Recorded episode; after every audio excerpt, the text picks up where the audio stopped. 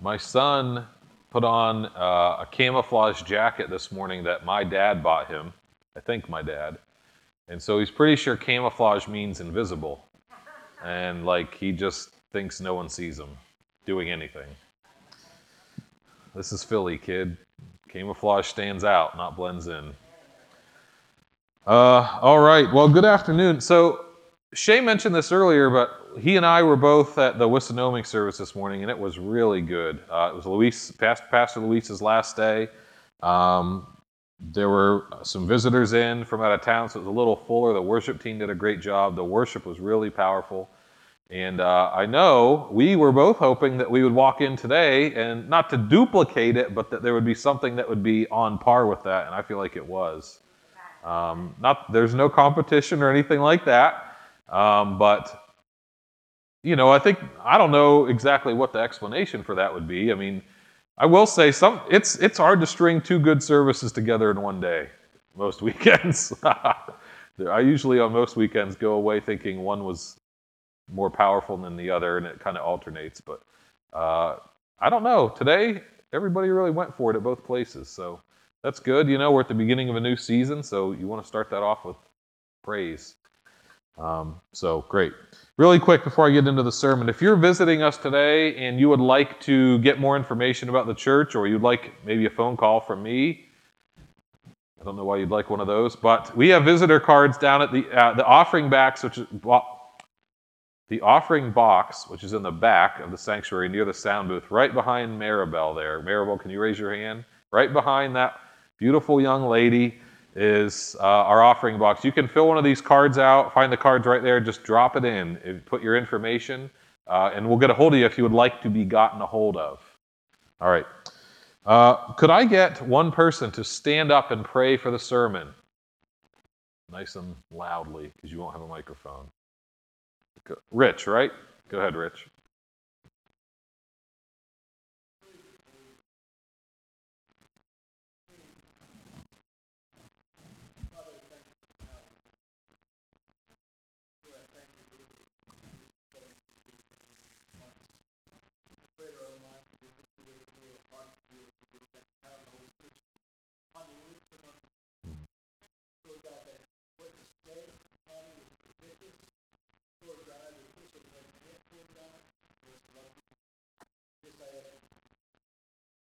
Amen. Amen. Thank you, Rich.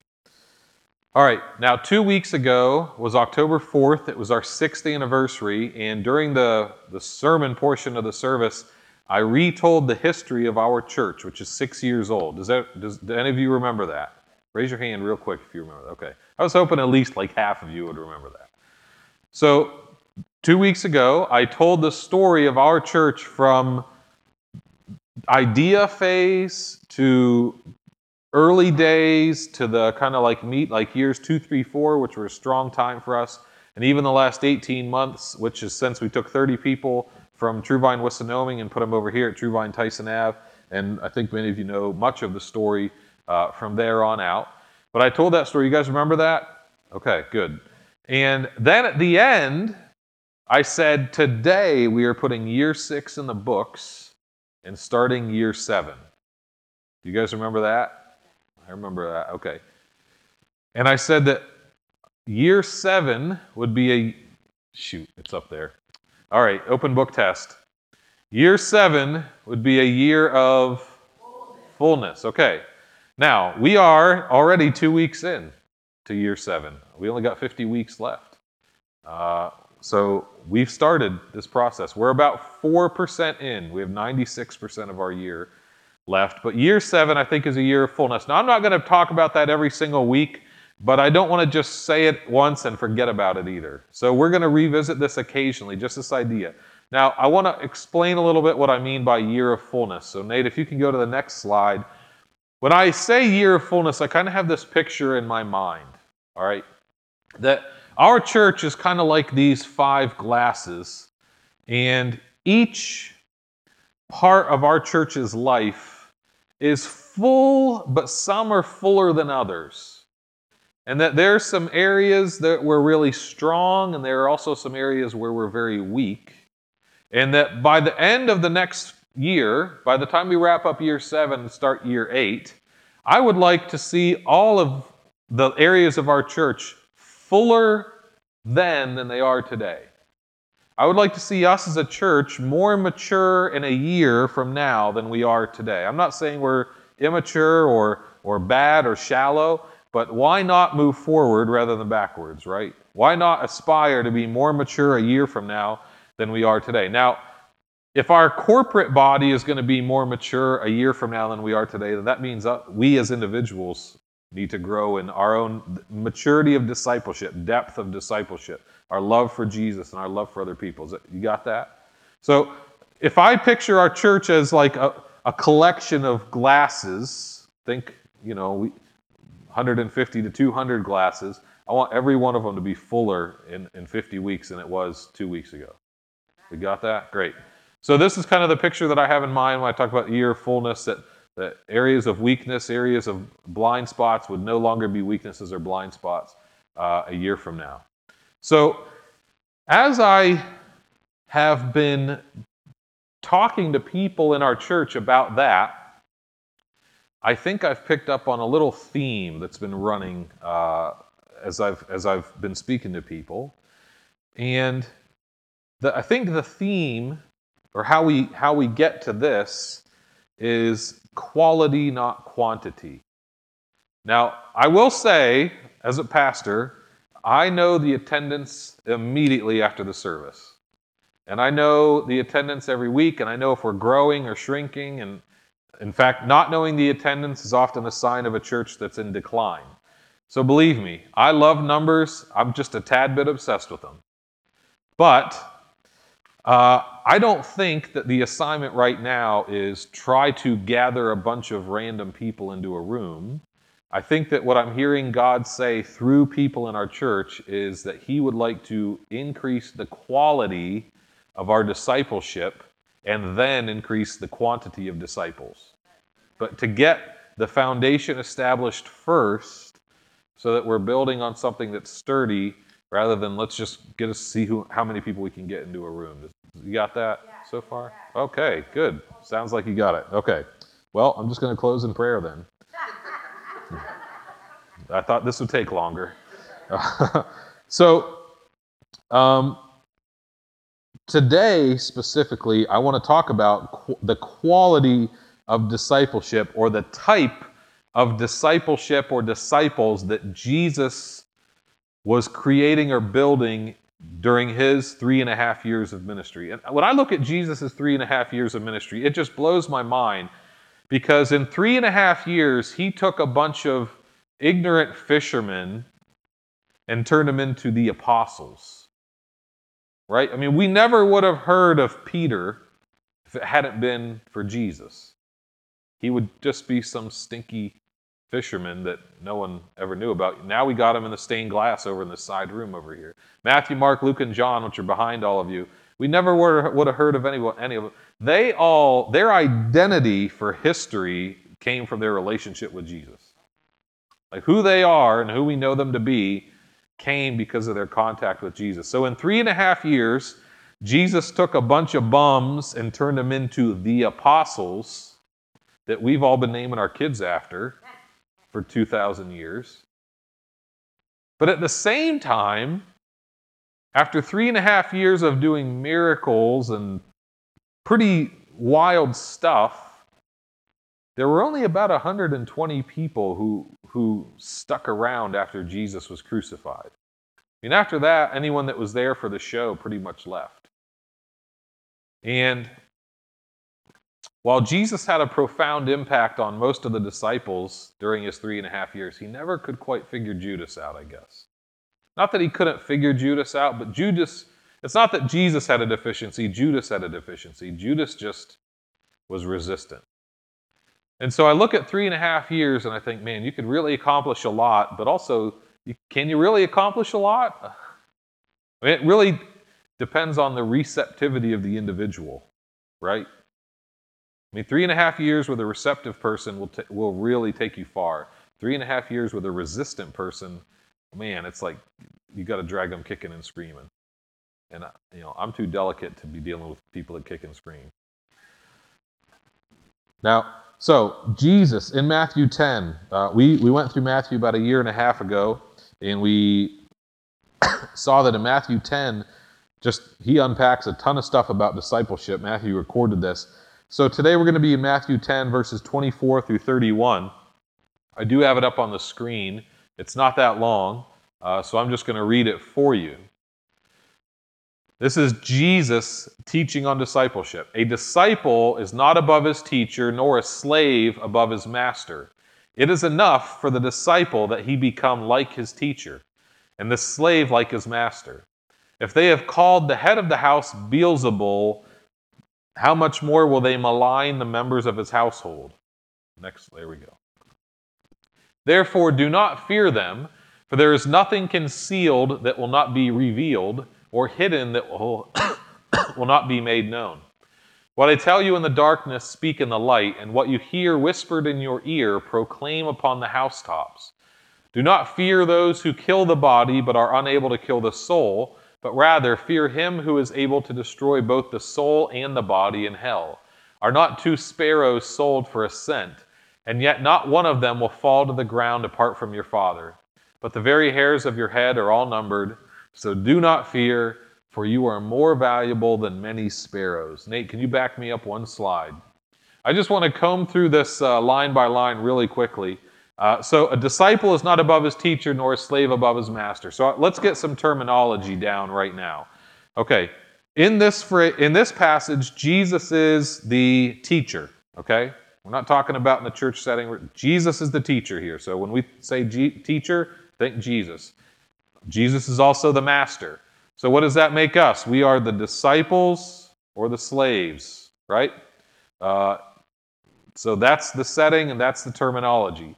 Now, today, disciple and teacher, we use the phrase teacher, but we don't really use the term disciple outside of the church that much, right? Now we do have these this this mentor idea. Out, it, it's in culture. We have mentors, right? And then there's this word, this is just a pet peeve, mentee, the person who's being mentored. We call it the mentee. That's not a word. Mentee uh, is like manatee or something. Okay, the person who's being mentored is called a protege. So a mentor and a protege would be similar to what this disciple, uh, teacher disciple relationship would be back then.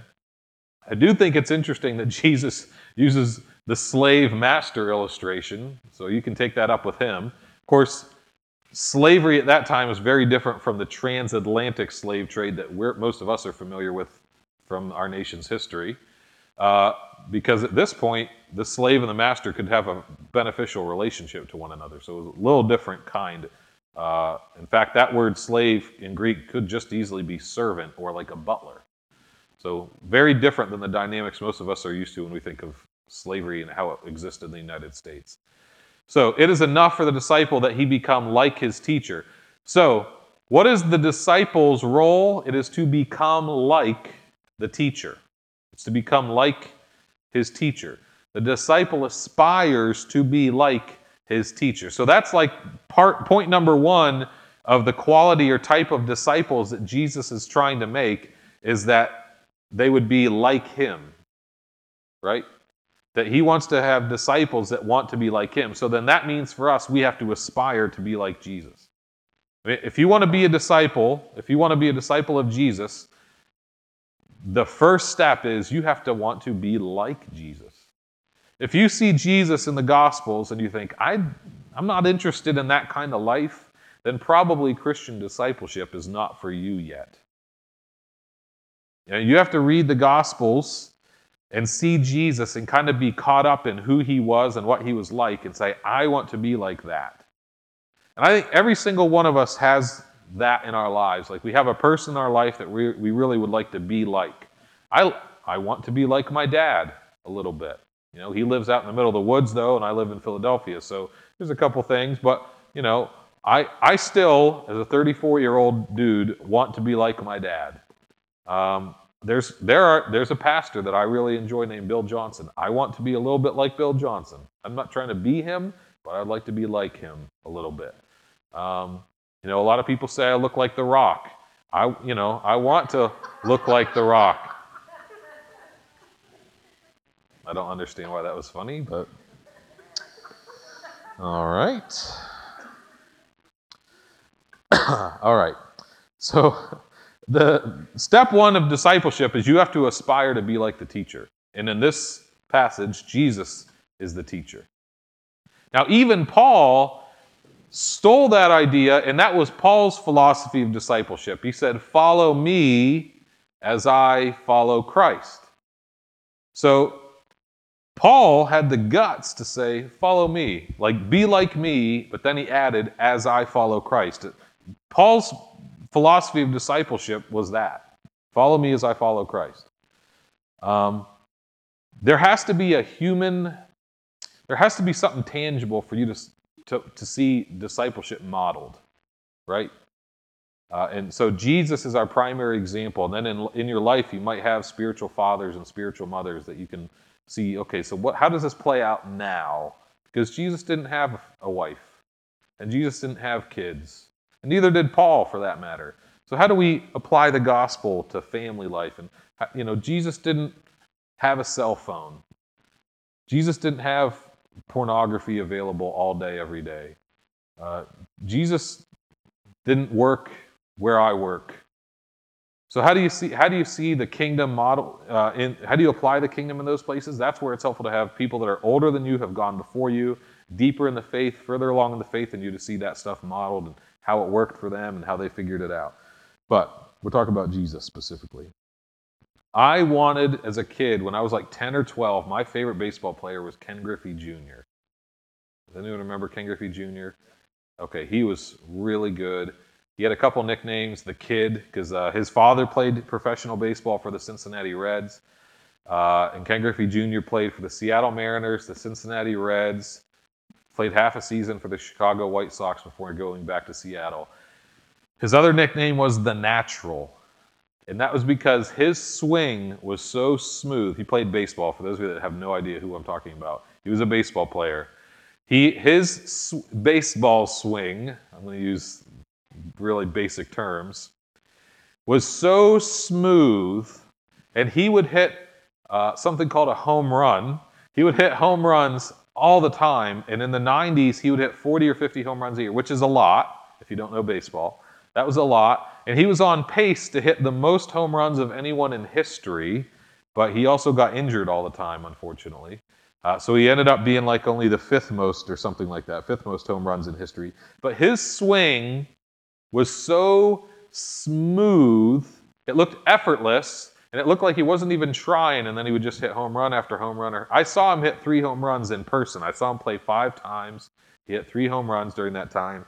He was so smooth. So what I would do as a kid, I still have a bin in my basement or my garage of like 75 Ken Griffey Jr. trading cards. Don't laugh. And as a kid, this is really corny. I would take the cards and I would line them up in the stages of his swing. So I would I would chronologically place the cards so that I could see every step of his I had like 75 different angles to look at. And I would piece of and I would practice. And I still have a Ken Griffey Jr. baseball bat that I mostly just about once a month walk through the house in my pajamas when I hear a sound. But but if I ever have to use it, they're not even going to see it coming, and it's going to be a nice smooth across the head. Uh, but but I, I, all through I played baseball in high school, little league, and up through high school. I always tried to swing like Ken Griffey Jr. I would practice. I would watch how he swung. This is back before YouTube existed, so you couldn't just replay something on your computer. Um, so I had to watch Sports Center to see his highlights, and then wait an hour to watch the same Sports Center again to watch it again. And looked at the cards and the magazines, and I had a. I still have a Ken Griffey Jr. Frosted Flakes box and uh, I would study it because I wanted to be like him. Now, if I studied Jesus that way, and I have, you know, I, I kind of got over the Ken Griffey Jr. thing. If I like looked, so I have four gospels, right? If I line those four gospels up, I can look at Jesus from different angles. You know, and if I hear stories from your li- life and the lives of people, saints that have gone, and I read Christian biographies, I can see how Jesus works in specific situations. And I remember I was in college before I really, I was in college, I was probably a Christian for about seven years before I realized that Christianity really is all about Jesus. It took me a while to get to that. And I, I read a book by a guy named Philip Yancey called The Jesus I Never Knew. And I just had the, it just like was a paradigm shift for me that, like, oh, this is really about Jesus. And so I read the Jesus I Never Knew, and it kind of explained Jesus in a way that I had never really considered him. I went to the, I started reading the Gospels rather than just the epistles in the book of Exodus, which I really loved in high school, um, and focused on the person of Jesus. And that changed my discipleship and changed my uh, relationship with him in a deep and profound way. And I began to aspire to be more like Jesus. And that, again, that is step one of, of high quality discipleship. You have to want to be like Jesus. Um, we use this phrase, beholding Jesus. Um, so we don't use the word behold much nowadays, but I sometimes will joke with my kids. I'll be like, "Behold, dinner is served." They have no idea, you know what I'm saying. Behold is kind of a way like saying, "Look at this."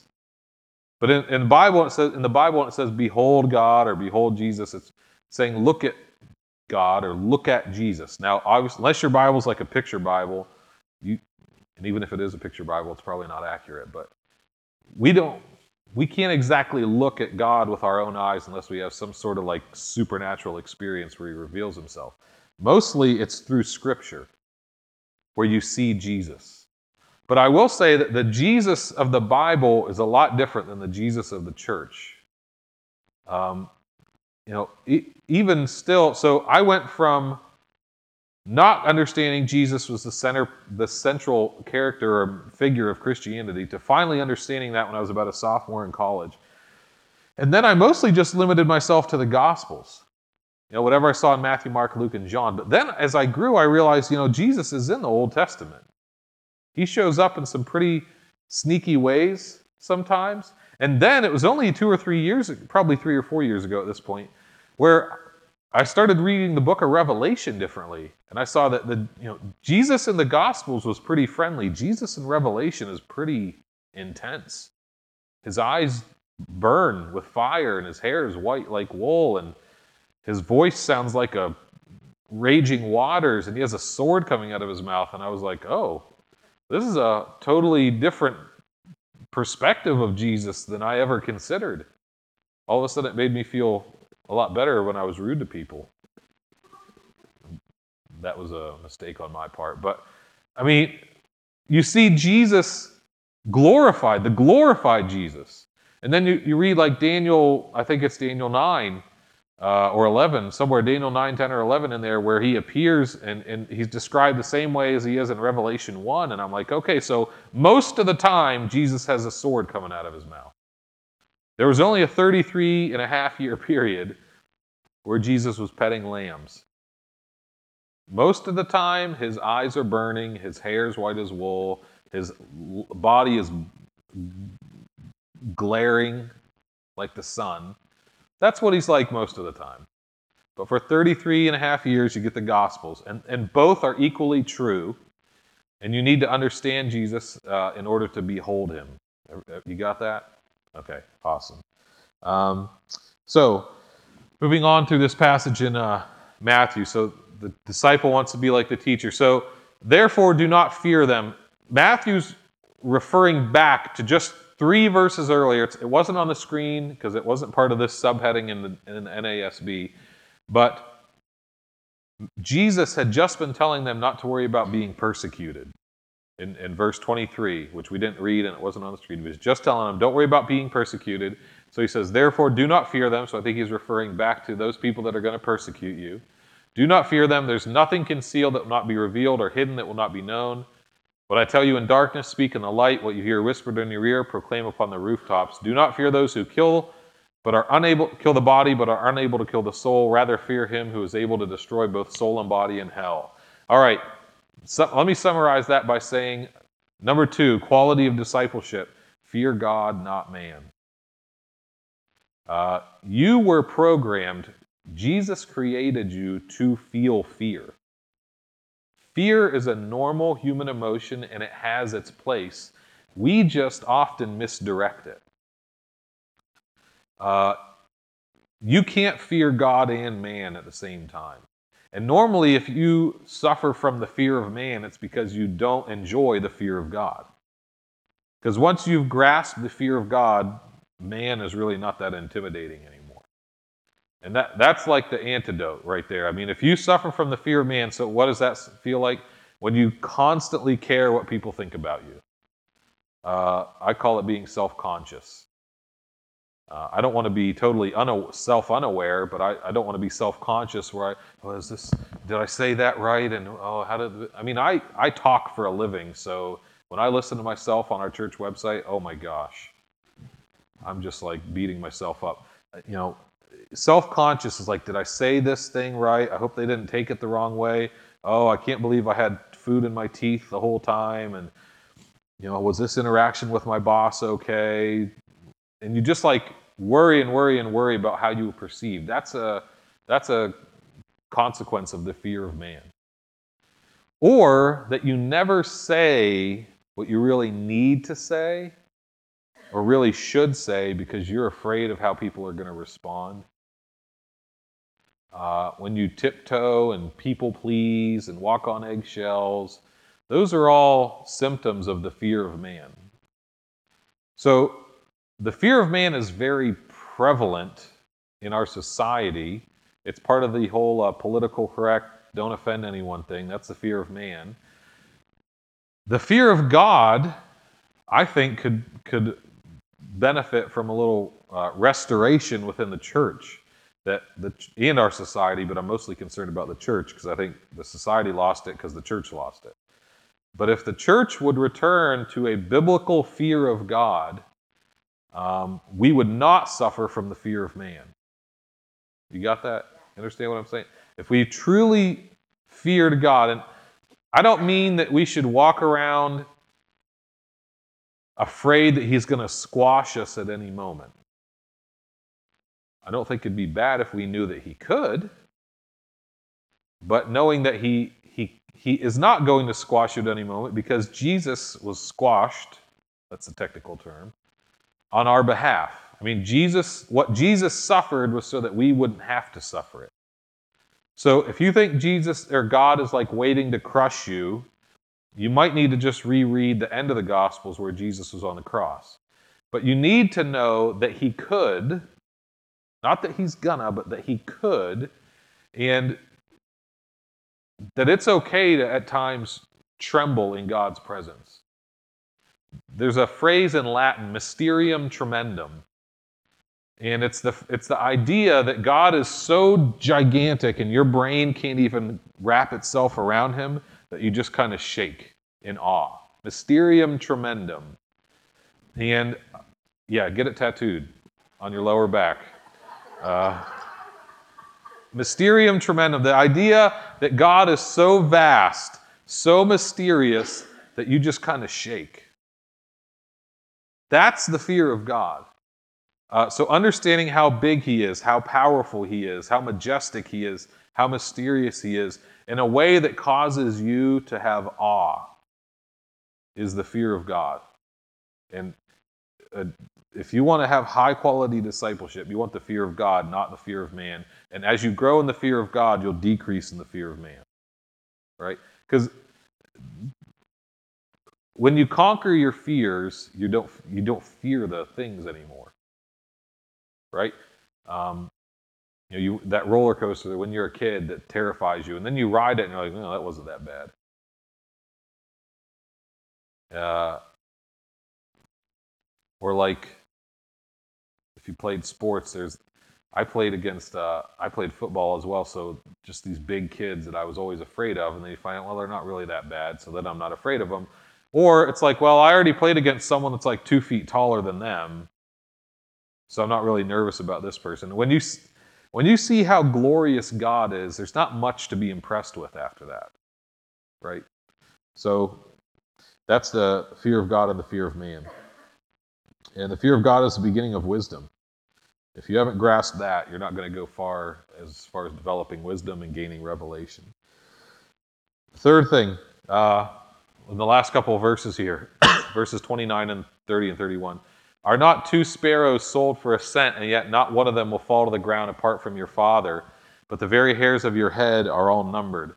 So do not fear, you're more valuable than many sparrows. This is important because the last thing Jesus does, after he explains uh, the need to aspire to be like your, like your teacher, and also to fear God and not man, man he, he seals the whole teaching up with telling them about their worth and how valuable they are to God. You know, Jesus says that God takes care of the sparrows. He will not let even a sparrow die without the Father uh, knowing that, right? And then he says that you're worth more than many sparrows. Now, husbands, I would not recommend putting that on your anniversary card. You're worth more than many small birds. But I think Jesus is speaking poetically here.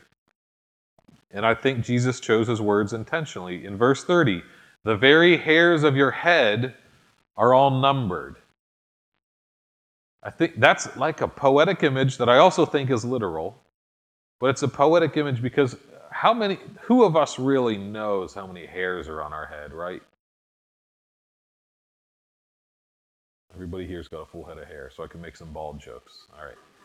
I mean, to, to really, that idea of that God knows how many hairs are on your head. I think it's poetic imagery to, to get the point across that He knows everything about you. But I also think it's literal. He really does know how many hairs are on your head. And the point He's trying to convey is He loves you. Mean, you know how much time it would take to figure that out? Probably not much for God, but for us, it would take forever, right?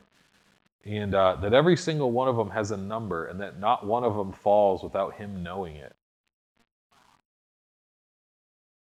And then he goes up, you know, so he says that we're worth more than many sparrows, and do not fear. He is establishing at the, at the end of this teaching about discipleship how valuable his disciples are to him. The, the level of worth that you have to God is high. And you need to know that in this situation where Jesus is the teacher and we are the disciples, Jesus is the kind of teacher who values his disciples. Now, normally, we would be talking about how the disciples should value the teacher, right? And that's true, and the disciples should value their teacher, Jesus. But there is a reciprocal relationship there where Jesus also values his disciples. In fact, we know that Jesus valued his disciples more than they valued him. That's probably still true.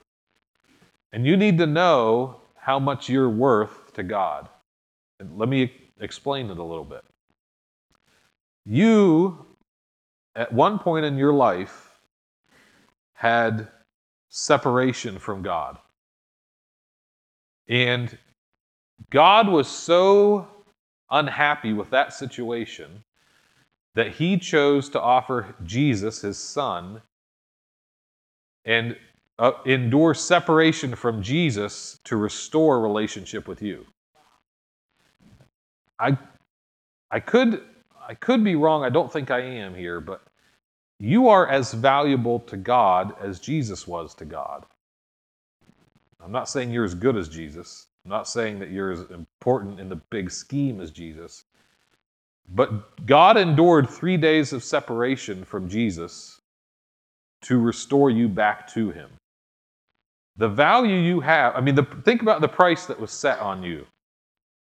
Like right now, Luis and Melissa are selling a bunch of their furniture. I was over at their house yesterday. Everything had a price tag on it. I feel like it was a trick. The whole party was a trick to get people to walk through their house and buy their furniture. I'm just kidding, but how how did that price get set? Because someone someone set a value. This is what it's worth to me.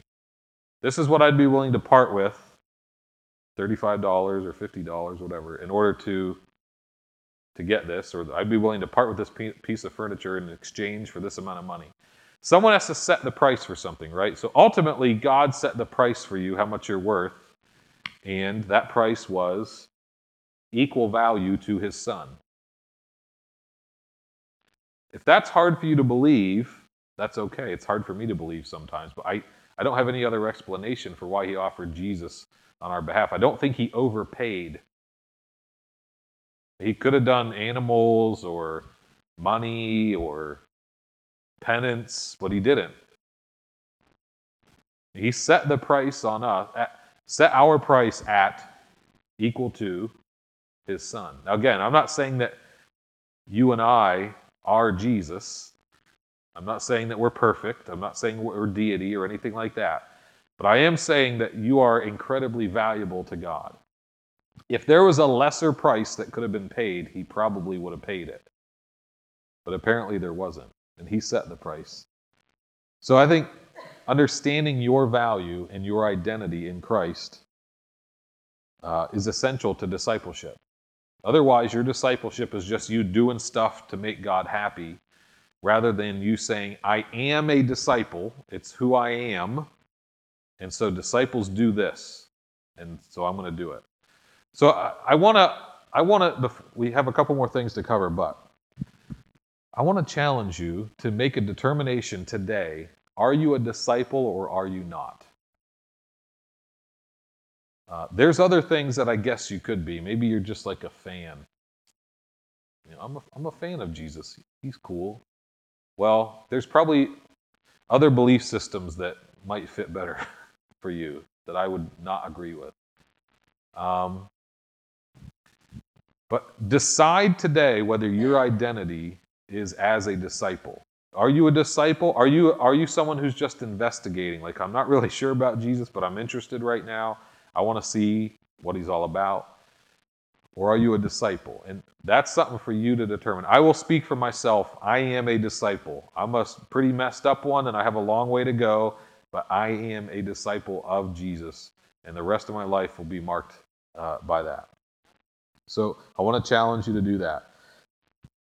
Second, I want to I want to define what a mature disciple looks like because if you don't have a, de- a def- definition of what a mature disciple looks like, you will probably wander around for years not knowing really where you're supposed supposed to go in this. This is my personal definition. If you don't like it, you can toss it, but I think it's biblical. A mature disciple of Jesus Christ can feed themselves and feed others spiritually. So here's what I mean by that. You need, to, if you're a disciple of Jesus, you need to be able to sp- feed yourself spiritually. Not just come on Sunday morning and hear a sermon and try to survive off that the next six and a half days. But you need to know how to feed yourself. You need to know how to study the Bible. You need to know how to pray. You need to know how to come into God's presence without Gary or Rachel or Ruby up here. You need to know how to encounter God. You need to know how to feed yourself.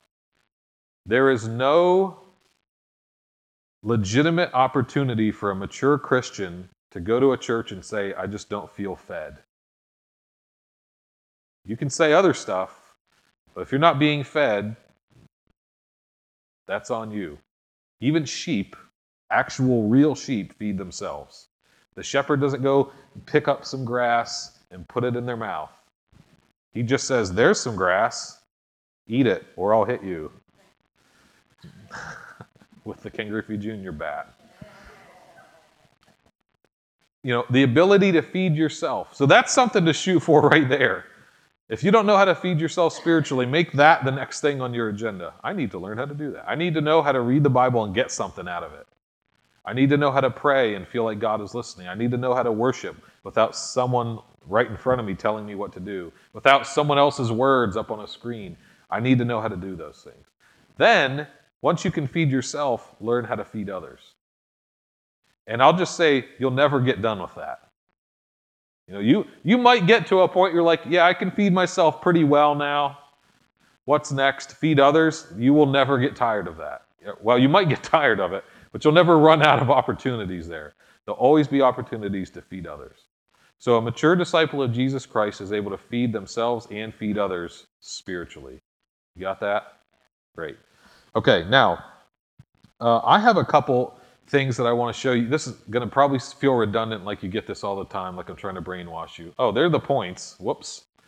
Uh, but we have a couple things that we are going to use at Tri- TrueVine, five things in particular to measure the quality of our discipleship. Okay? There are, there are five values, which you guys have probably heard quite a bit lately. You're going to hear more because starting next week, we're going to do a sermon series. It's going to be about six or seven weeks long on our church's vision and values. We have them up uh, behind, uh, back here on the, this, this uh, banner, our church's five values, but I want to have them up on the screen. Um, so I'm going to go through these. So, does anyone here work in a field that would, you could consider quality control at your job? Okay, quality control would be kind of like uh, like if your company produces paper. Quality control would be the person who makes sure that the paper that you're printing out is the right paper and that it's not doesn't have mistakes and and it's not torn or printed on. Uh, so if you worked in a restaurant or a food factory, you're making sure that the food that you're making is coming out in the right form and the right ingredients. I would love to work in quality control in a restaurant, actually. get to taste a little bit of everything. These values are essentially our quality control for discipleship. These are the, kind, the kind of disciples we want to make at True Vine will value these five things. All right, so the living and active Word of God, spirit led prayer, anointed worship, authentic relationships, and kingdom growth multiplication. I'm not going to teach on these five things right now. The next five weeks will be me doing that. Uh, and Shay, Shay's actually going to jump into one of them. No, you're going to do the fourfold gospel. Right, okay. But these are our five values. These are unique to us. Now, I'm not, we're not the only church that values these things, but as far, we didn't steal this from anyone. This is in house, at least the way it's worded and put together. These are the five things that we value. And I think that if we cover all five of these well, this year of fullness thing is going to go very well for us. And I would say that first and foremost, their values, but secondly, their practices. And I want to challenge you over the next five to six weeks to take these values and make them habits in your life. If you can do Every single, if you can do every single one of these once a week, work it into your life once a week, where I'm in the Bible, or I'm praying, or I'm worshiping. Once you've established that, then try to fit every single one in every day. But I, I don't, every day might overwhelm some of you. So let's start with once a week. And once you've established that and you have that, let's try every day to have all of these. And then once you've done that, try to help other people walk in these five things. You got that? This is our quality control for discipleship here. If your discipleship is lacking in any of these five areas, then we want to fill that area up this year. All right? And uh, so,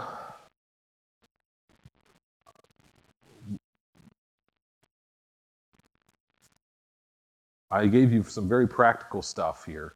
And I know if you're like me, you might want to run home and just get to work. Before we do that, and I'm, I'm for getting to work, before we do that, though, we need the proper power to accomplish this. Because if you just try hard, you will not succeed. And then you'll just feel guilty about not succeeding. So we kind of have this two-prong approach. You, you, need the, you need the power and the resources available to, to accomplish this. So I want to do two things. First, we have communion here, uh, the bread and the cup. And I, I, I still am convinced that something, communion is unique. Communion, baptism, even the washing of feet are unique, hands on things that Jesus gave us to point us to the gospel. You know, we're actually going to eat bread and dip it in grape juice you're going to taste it. You might even smell it. You're certainly going to feel it. That's a tactile way to remind yourself of Jesus' death. Because he said, when you do this, you'll proclaim the Lord's death until he comes. Or Paul wrote that in 1 Corinthians 11. So as we do this, this is a tactile, hands on way of connecting with Jesus' death, which established your value as a person and as a disciple. I think there's a unique grace that takes place when you participate in. That I think that if you didn't do it, you would have missed something. Okay, I'm not saying that you wouldn't be saved or anything, but I think there, there's something, there's, there's a connection to God that we can experience through this. Same as baptism. And I would, I would say the other thing he left us is actually the washing of feet, which we don't do very often. It's too cold for that. But I'm going to I'm going to ask you to come up, but also while you're doing this, I want to challenge you to ask the Holy Spirit to fill you. Uh, because again, I doubt that when times get tough, you're going to be like, oh, I remember that time on October 18th when we took communion. That's probably not going to sustain you during a challenging season. The Holy Spirit, though, will sustain you during a challenging season. He's a person. The Holy Spirit is not a thing, He's a person. He's a He. You know, the Bible never refers to the Holy Spirit as it. In fact, can I just little side note right now? This is I'm not going to preach a whole sermon on this. Let's make sure that we use the right terminology about the Holy Spirit. It's not an it. It's a it's a he. I don't think the Holy Spirit's necessarily a, a male, but all the pronouns in the Bible are he, he's a person. Okay? Uh, he is not the force from Star Wars. He is not like energy that came out of He-Man's sword and He-Man. You know, he is not a pow- he is not some impersonal power that zaps you. The Holy Spirit is a person. Now, person is not the same thing as human. Okay? Ain't like an angel. An angel get, open your mind here. An angel is a person, but an angel is not a human. And most of us Americans would be better. We, we need to understand that there's person and human are not synonymous. Okay, so to have a personality. So God is a person. We talk about the person of God. God is a person. God is not a human, except for in Jesus, he became a human. You got that? So when we talk about the Holy Spirit, let's talk about the person of the Holy Spirit, not that the thing, it. Let's say he, or just call it the Holy Spirit. Okay, that was an unplanned doctrinal lesson there. Uh, Gary, are you here to lead us in worship? Okay, or did Brandon kick you out? Okay. Well, I'm glad you're back. Gary's going to just play guitar for us for a little bit, and I'm going to ask you guys to come up. I'm going to pray over the elements, but I'm going to ask you to come up. And, you know, I think there's too many of us here to make one, a one size fits all, but when you get back to your seat or if you stay up front, ask the Holy Spirit to fill you. Because this, this next year, and you guys know our churches, we're in a transition right now. We don't need anyone doing anything with their own strength. Man, that screws everything up. We need people that are filled with the Holy Spirit, that are listening to the Holy Spirit. And uh, I mean, that's what every church needs, really. No matter how good or big or vibrant they are, you cannot, you can always benefit from more people that are filled with the Holy Spirit. So, Lord, thank you for providing this bread and this grape juice. But more importantly, thank you for providing your Son, and thank you for providing the Holy Spirit. You have given us everything we need for life and godliness. So, Lord, I pray that as we, in obedience, participate in the Lord's Supper, and also as we submit ourselves to the filling of the Holy Spirit, that you would come and empower us for a new thing and a new season, Lord, that we would go deeper in our discipleship, that we would put down roots that draw from you and from your power, Jesus. I bless the bread and the cup. We proclaim your death until you come. And I pray that, Jesus, in your name. Amen. One more thing I just want to add. Jesus offered this to his two disciples, to his disciples. If you're not sure yet that you're ready for this discipleship thing, I would say, you know, maybe you need to take a little bit of time and think about it. We'll have communion next month, and maybe maybe next month might be better for you. But uh, this was offered initially by Jesus to his followers. So if you consider yourself a follower of Jesus, this is for you. And I want to invite you to come up and take it. So as you're ready, come on up.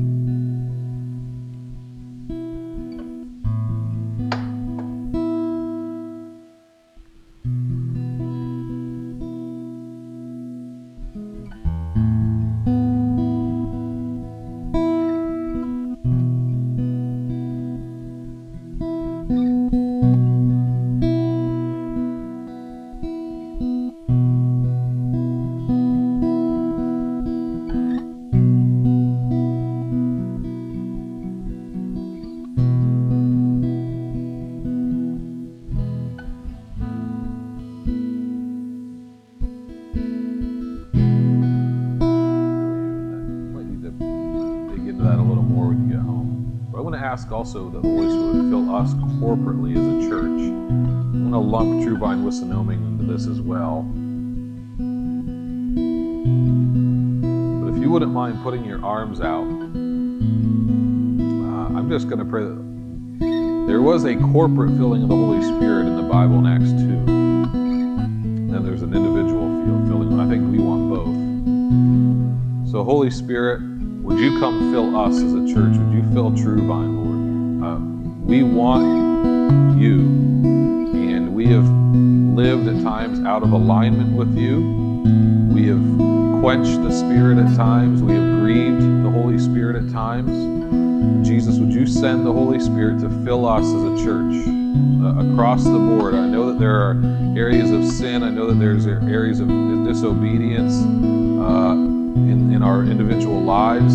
Uh, I pray that you would convict us of those and help us correct those and bring them to submission to you. Uh, we confess our need for you, Holy Spirit, that without you, we will stumble along blindly. As you open up our souls and heal our hearts? Would you fill those areas?